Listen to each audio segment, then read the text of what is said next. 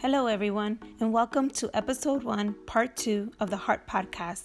I'm Dr. Milagros Castillo Montoya, and I'm co hosting the Heart Podcast with Omar Romandia. Welcome, everyone. Thanks so much for joining us. We would like to begin by acknowledging that the land on which we gather is the territory of the Mohegan, Mashantucket Pequot, Eastern Pequot, Schaghticoke, Golden Hill Paugussett, and Nipmuc peoples, who have stewarded this land throughout the generations. Omar, I'm excited to be continuing the conversation with Dr. Stewart and Dr. Harris. Part one of the first episode was really powerful. Several things that they said really stayed with me. And one of those things is that both of them mentioned that this is the only way they know how to teach. And that point emphasizes to me how much of anti racist teaching is an embodied practice, particularly for faculty of color. And this is a point that is supported in higher education research related to anti racist teaching. But I found it really illuminating to hear it from their perspective. I couldn't agree more, Milagros. Like you, there were countless ideas that stood out to me. Specifically, Dr. Stewart's point that we are all a work in progress and that we should constantly work to grow in it. Her growth mindset is directly in line with the purpose of our podcast, in which we aim to spread knowledge to help others learn and put anti racist teaching practices into action. Right. Well, you know, something else that stood out to me from that first part of the first episode is how important context is to the enactment of anti racist teaching.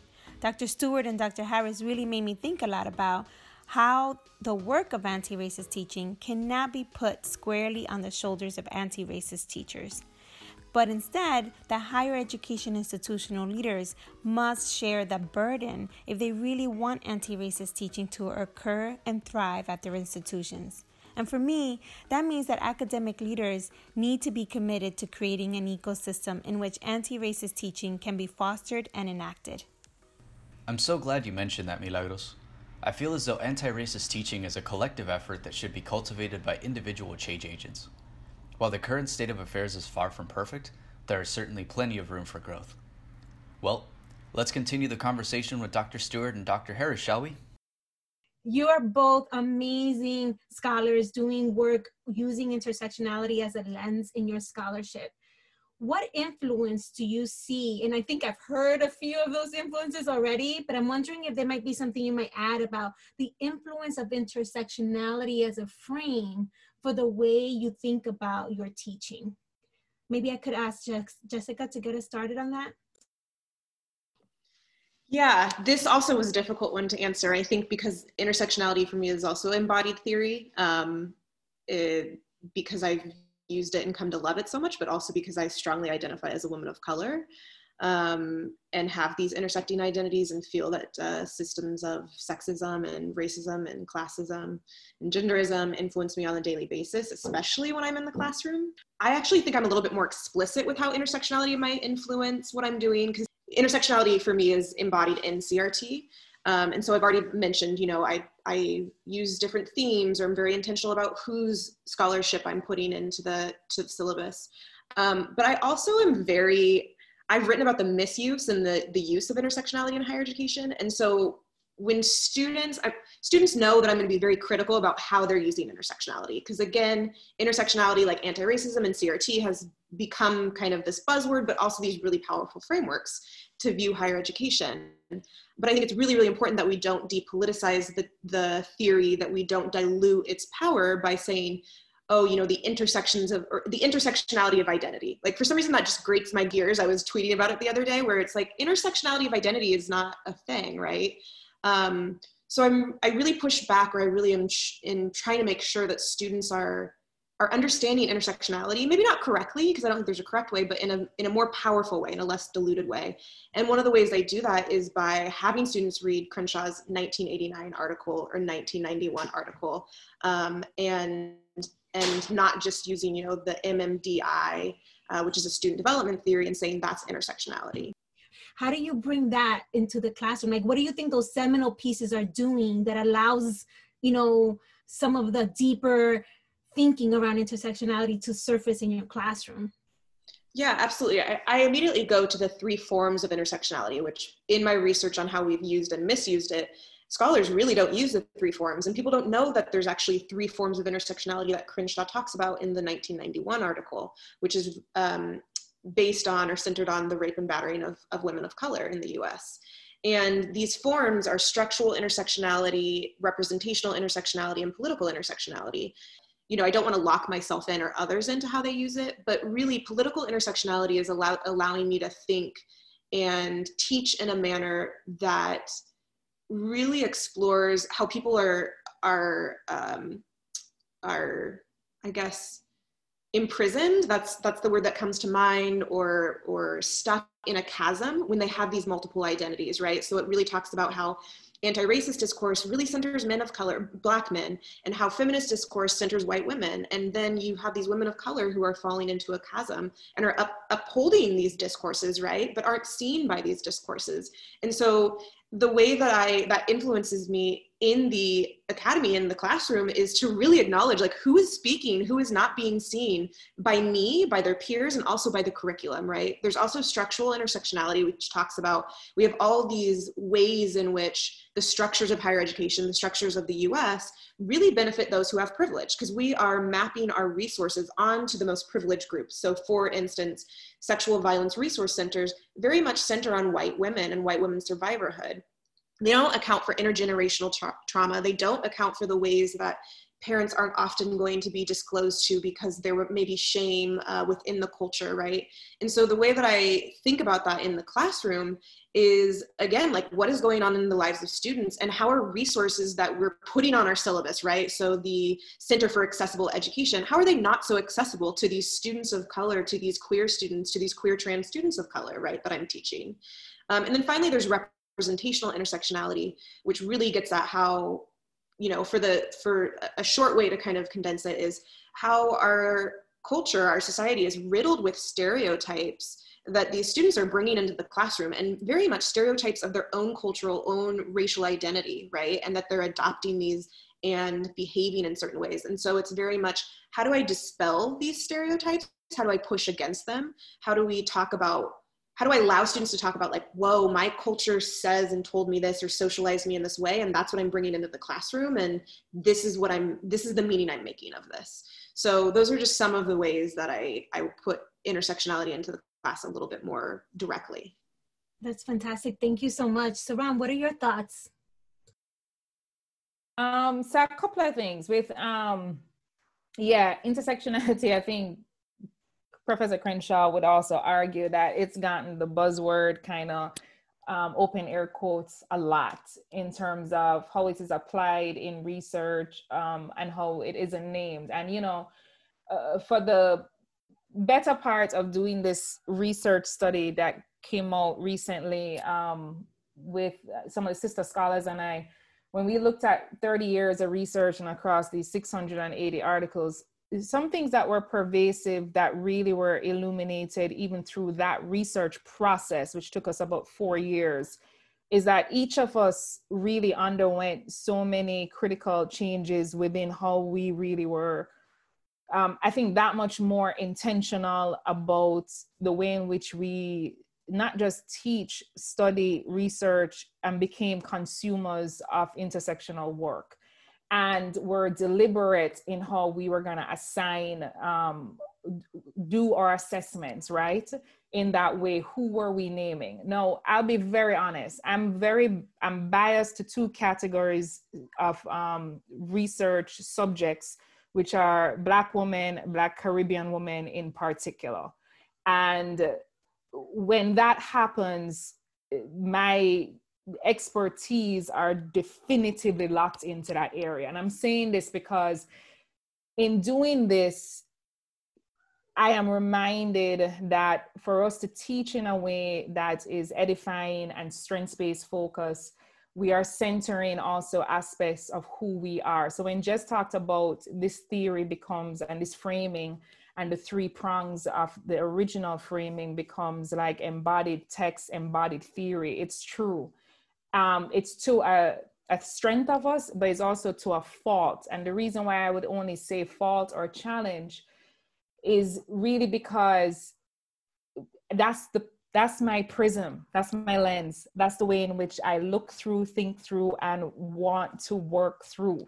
And so when i'm talking about research and literature and trying to pull on it i do worry about myself falling into the exclusionary category to be quite honest because i am centered on black feminists especially afro-caribbean feminist theories and how that centers and does not center in work. And everything that belongs to that the literature going back, whether it's colonial, diasporic, across the diaspora, post diasporic, etc. And so that's where my area is. And so I find myself constantly, and this is what I was talking about that work in progress. I find myself constantly wanting to push my students to think in that way. What is their specialty? Do, are they understanding and knowing who they are at the core? And thereby researching, writing, knowing their purpose as well. And that's hard because I am biased towards that lens. And it's a very singular lens. It is Afro Caribbean women in particular and our experiences, right? And what that signals for me constantly is trying to tap myself to be more open, more guided, more inclusive. Um, but going back to is this enough? Can it be enough? For white men studying white men, it's enough, right? And there is no shame on it. There's no feeling of inadequacies. When you look through these lens, you want to say to yourself, well, you know what, this is my focus. This is all I can, this is all I can give you right now. This is my specialty area. This is all I think through, work through, and know through. Um, but I find that in our institutions, that imprisonment that Jess was saying is echoing what Professor um, Lori Patton has said, Davis has said, is institutionalized sanctioned violence on us, both in the political, the structural, and the representational. That we are constantly having to go above and beyond, work twice as much because the policies just aren't fit for us to do, do the research that we want to do that's embodied in who we are. It's almost like we have to feel ashamed to do that in many ways. I find that here at UConn, I found it previously at my institution as well, because doing that type of research for whatever reason just isn't enough. And um, I grapple with that as a tenured professor, trying to find that space of saying that no, it is enough. It needs to be enough because had I been white and male and hetero, it would be enough. But it is, I've found it in so many instances intersectionality isn't enough. Um, saying that you're a CRT scholar isn't enough. And I'm saying it not because of our purview, because of our lenses, but how we're also viewed in the academy. So when you first asked about how the academy is going to receive these scholars, the academy is going to be the very, the very body, the very structural and political body that is spoken about intersectionality that will reject these scholars, even with the happy talk of doing it because they can't solely focus on what they embody and what they want to do. That's fascinating. Thank you so much for your insightful answers. But for sure, I can pick up that the both of you bring not only a breadth of experience, but also uh, a true passion for what you investigate. Not only what you investigate, but how you how you put it into practice. What experiences do you bring into the classroom, and how do you think that came to influence your way of teaching and your way of practicing anti-racist teaching? So um, I think there was. Um, I've lived in a couple of different countries in the world, hence the global lens I do have on a lot of things. And one particular country, I won't out them. I should probably, but I won't. Um, one particular country, I was called the N word um, walking down by a group of skinheads, and I was studying at their most formidable institution and the actual countries in Central Europe. So there's not too many, right?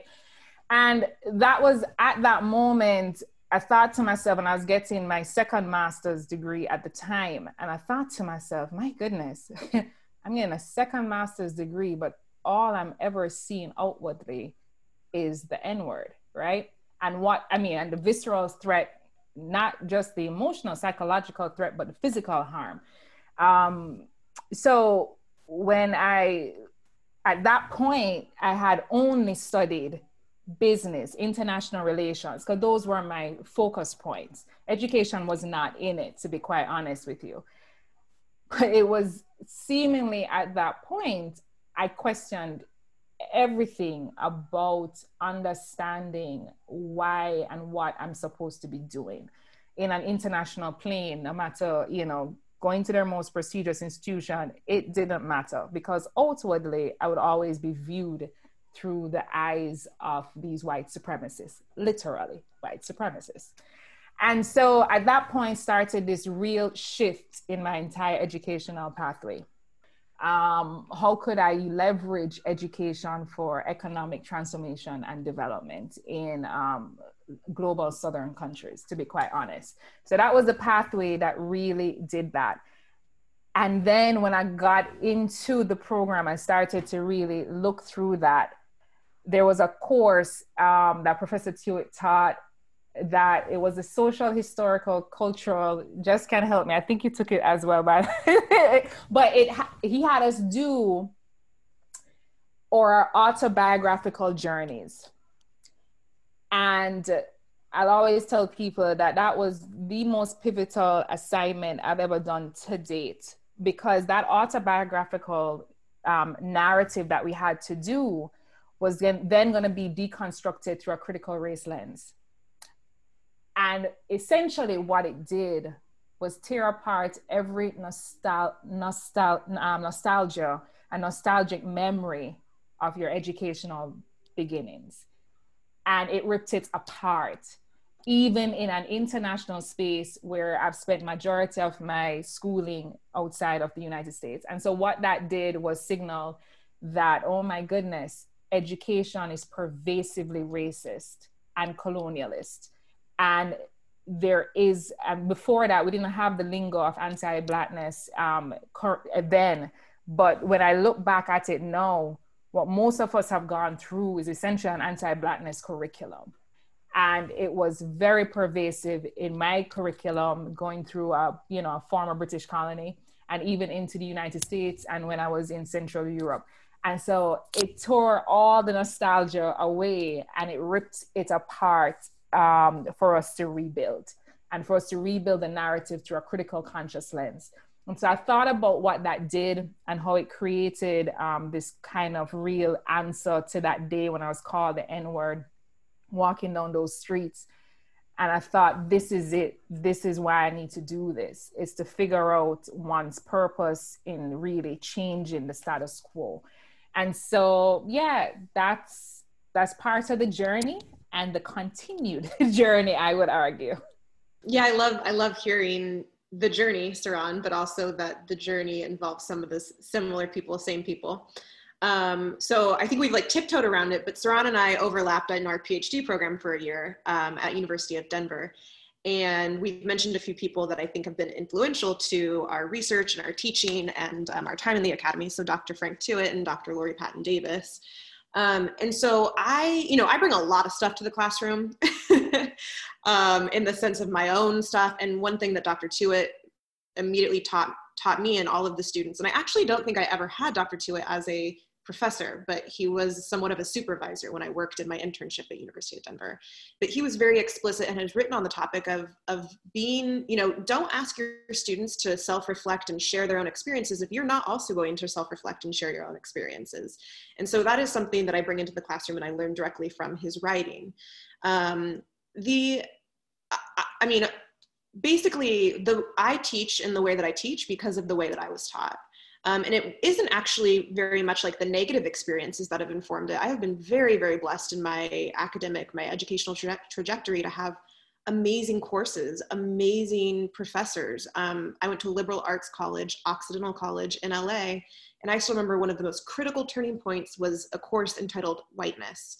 And it was taught by Dr. Elmer Griffin, and it was dialogue based and it just blew my mind. We were reading james baldwin and and other influential writers.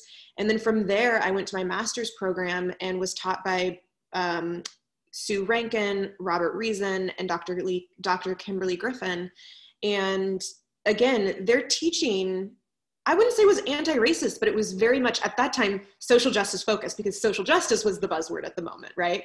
So that's interesting too to see the trajectory. So social justice, and then I go to University of Denver, and that was really the turning point because I had really the most critical and crucial person um, in my educational journey and in the reason that I teach in the way I do is Dr. Lori Patton Davis because she just really st- like sticks her feet in teaching. I mean, and in that syllabus, and she is un- unapologetic. You know, she says white white supremacy. She tells you why she's saying and doing the things that she is, and doing doing the things with the syllabus. And so, um, it really is about these these individuals, these people of color, these professors of color that have taught me by doing um, to, to teach, to teach in the manner that I teach. I, I, wish, just, you know, side note, I guess somewhat and not, I wish that, um, you know, conferences, we could, we could somehow talk more about teaching but do it in a manner of like going to someone's course, right? Like I want Lori Patton Davis and, and Frank Tuitt to like joint teach a course session at ASHE right? And that i learned so much more by doing and seeing. Like i'm not to go to a to a session on like here's how you do this. But i want to sit in someone's class and i want to learn. I miss that so much. So um, that is so true jess. Oh yeah. my goodness that is so true. Yeah. A hundred percent i agree with you. And that is that directly speaks to my my research heart because i love um, doing research on college teaching, and the only way I get insight into it is getting in the classroom. Like almost all my research is inside of the classroom because there's no other way from from my perspective. Um, but interestingly, that you bring them both up because they're our next guests. So I'm so excited that um, you're both bringing them up and giving them a warm introduction because Dr. Lori Patton Davis and Dr. Frank Tuitt will be co-teaching in a way because they'll be joining together um, on the next episode. And so we'll be learning from them about what they do. So thank you for lifting them up and in this episode and getting our audience ready for their awesomeness next time around. I know Omar has one more question to ask you, and then I'm, I'm going to wrap it up for us. This has been such a great conversation. Omar, you wanted to ask one more thing? Yes, gracias, Milagros. And, and thank you both, uh, Jessica and, and Saran, for your thoughtful answers. Um, the both of you touched on something that I found to be interesting, and it's something I'm delving more into in, in my research interest, and it's how geography impacts the implicate, or it can impact the implementation. Previous to my transition to UConn, I was working at a community college, and anti-racist teaching was very much a buzzword, and I saw it used and implemented in different ways in Arizona as opposed to what I'm seeing in the state of Connecticut and at UConn specifically. Um, however, you know, I've, I've come to realize that anti-racist teaching has numerous gaps and specifically at educational institutions with jessica you mentioned that you experienced yourself at the university of kansas whether it's gaps in you know student development gaps in departments even in the curriculum and what what's seen. And you know it's interesting because like that transformative experience it's a process and it takes time and pulling from one of my adult learning classes there's this disorienting dilemma that needs to take place for individuals to kind of be like in shock. And then they kind of like learn to reason and synthesize that experience and then they can do something with it hopefully. That's like best case scenario right um, and just thinking about 2020 like i think my disorienting my disorienting dilemma has been covid-19 and i don't know if it's in the same way for the three of you but you know it's it's uh you know it, it's just been so interesting to think back and it's like okay well we've survived these last nine months. Like what have we learned from it? You know have we become better human beings? Like i definitely have come to value and, and love my friends and family more than ever before and their health it takes the meaning like stay healthy or be safe to a whole new like level um, and and on that note just to ask a contemporary question how do the both of you believe that COVID 19 has impacted the field of anti racist teaching? Sure. I think, um, you know, I don't know how to answer this question yet because I'm going to have to reflect if and when we are no longer online teaching be- because of COVID. Um, I to be so in some ways I want to say it hasn't impacted it. Like of course it's impacted it, but when it comes to anti-racist teaching, it doesn't matter where you are in, in the sense of like online or not. Um, you know, it, it, you should still be implementing as much as you can some of these tools that are going to lead to deconstructing racism and white supremacy. Um, and so that's that's in one vein. I actually think in some ways it's made it even more interesting and maybe even more I'm more able to to influence or do these things because for one for one thing um, now everybody has their pronouns or should have their pronouns right on the screen. Right now i have jessica harris she her. Um, i also have been telling students and want to continue to tell students put on what land you're occupying as well right to there. And so it's just a kind of a heightened layer of being like okay well how can we actually think about anti-racist teaching in a different manner online? And so i just want to say it's it has changed it. I don't fully know how yet at this point. You know i think just teaching in general it has changed and shifted. Um, but i just want to stress that anti-racist teaching isn't geographically or physically bound right? That we should be doing it and we're trying to do it in every space that we can. Um, and i think i'm going to be very transparent that absolutely with faculty who had to push their class online in march april may even the summer, there should be some leeway there. But at this point, we've been doing it for a while. And I think that there shouldn't be an excuse for A, not teaching in a manner that is serving students, and B, isn't teaching in a manner that's anti racist, right? Or deconstructing white supremacy and racism. So, definitely echo um, everything just said. I would argue that anti racist teaching is the full it's the full embodied experience as well. And I miss, I absolutely miss seeing the body language, the emotive coding of students. Um, when they are grimacing with a concept, a context, and wrestling with um, a reading.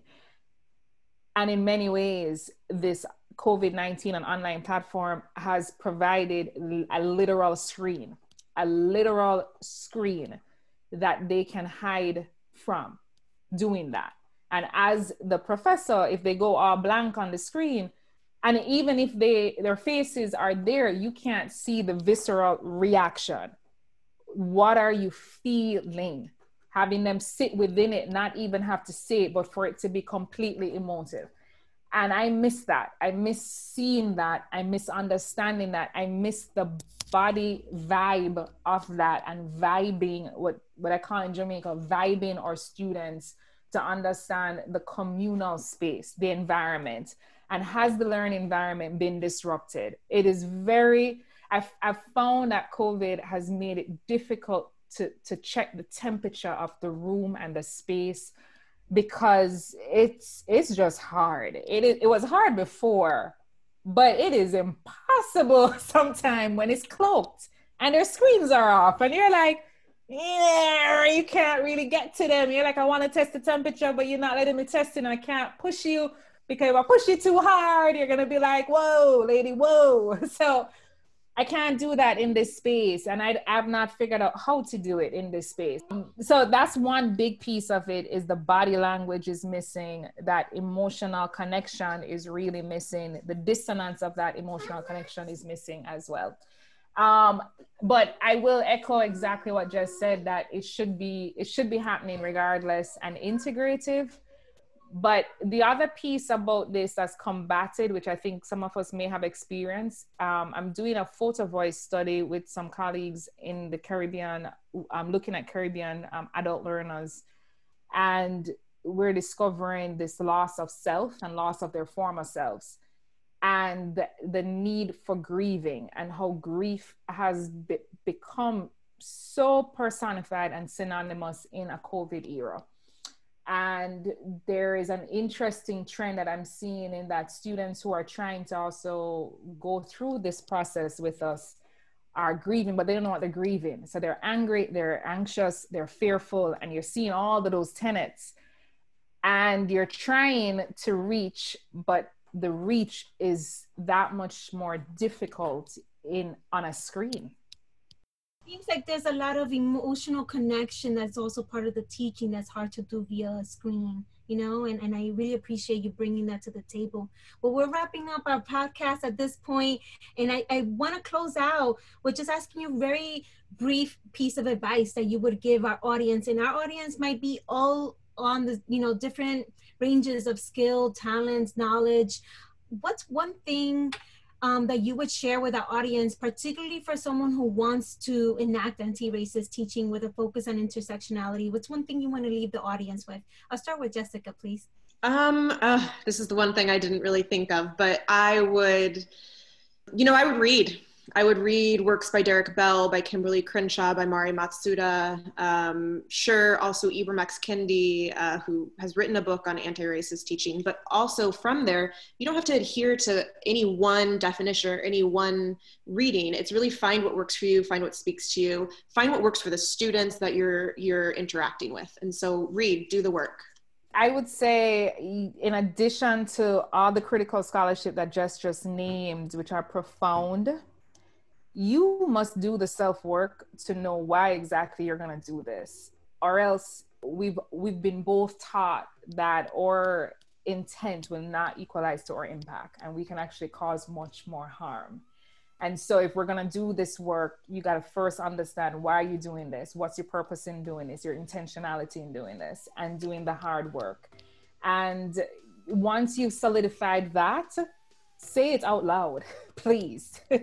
say it out loud. Hear yourself say it before you go and say it in front of a classroom filled with minds that you can do a lot of impact on.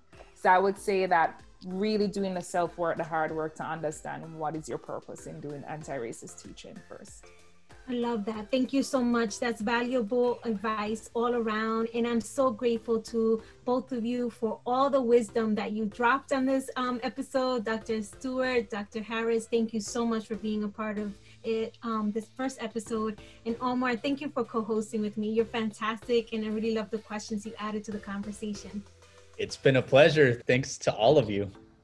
If you want to learn more, check out our podcast website at cetl.uconn.edu. There you will find the Heart Podcast banner and a list of resources noted during this episode. And stay tuned for our next episode focused on how intersectionality can be a lens for anti racist teaching within STEM.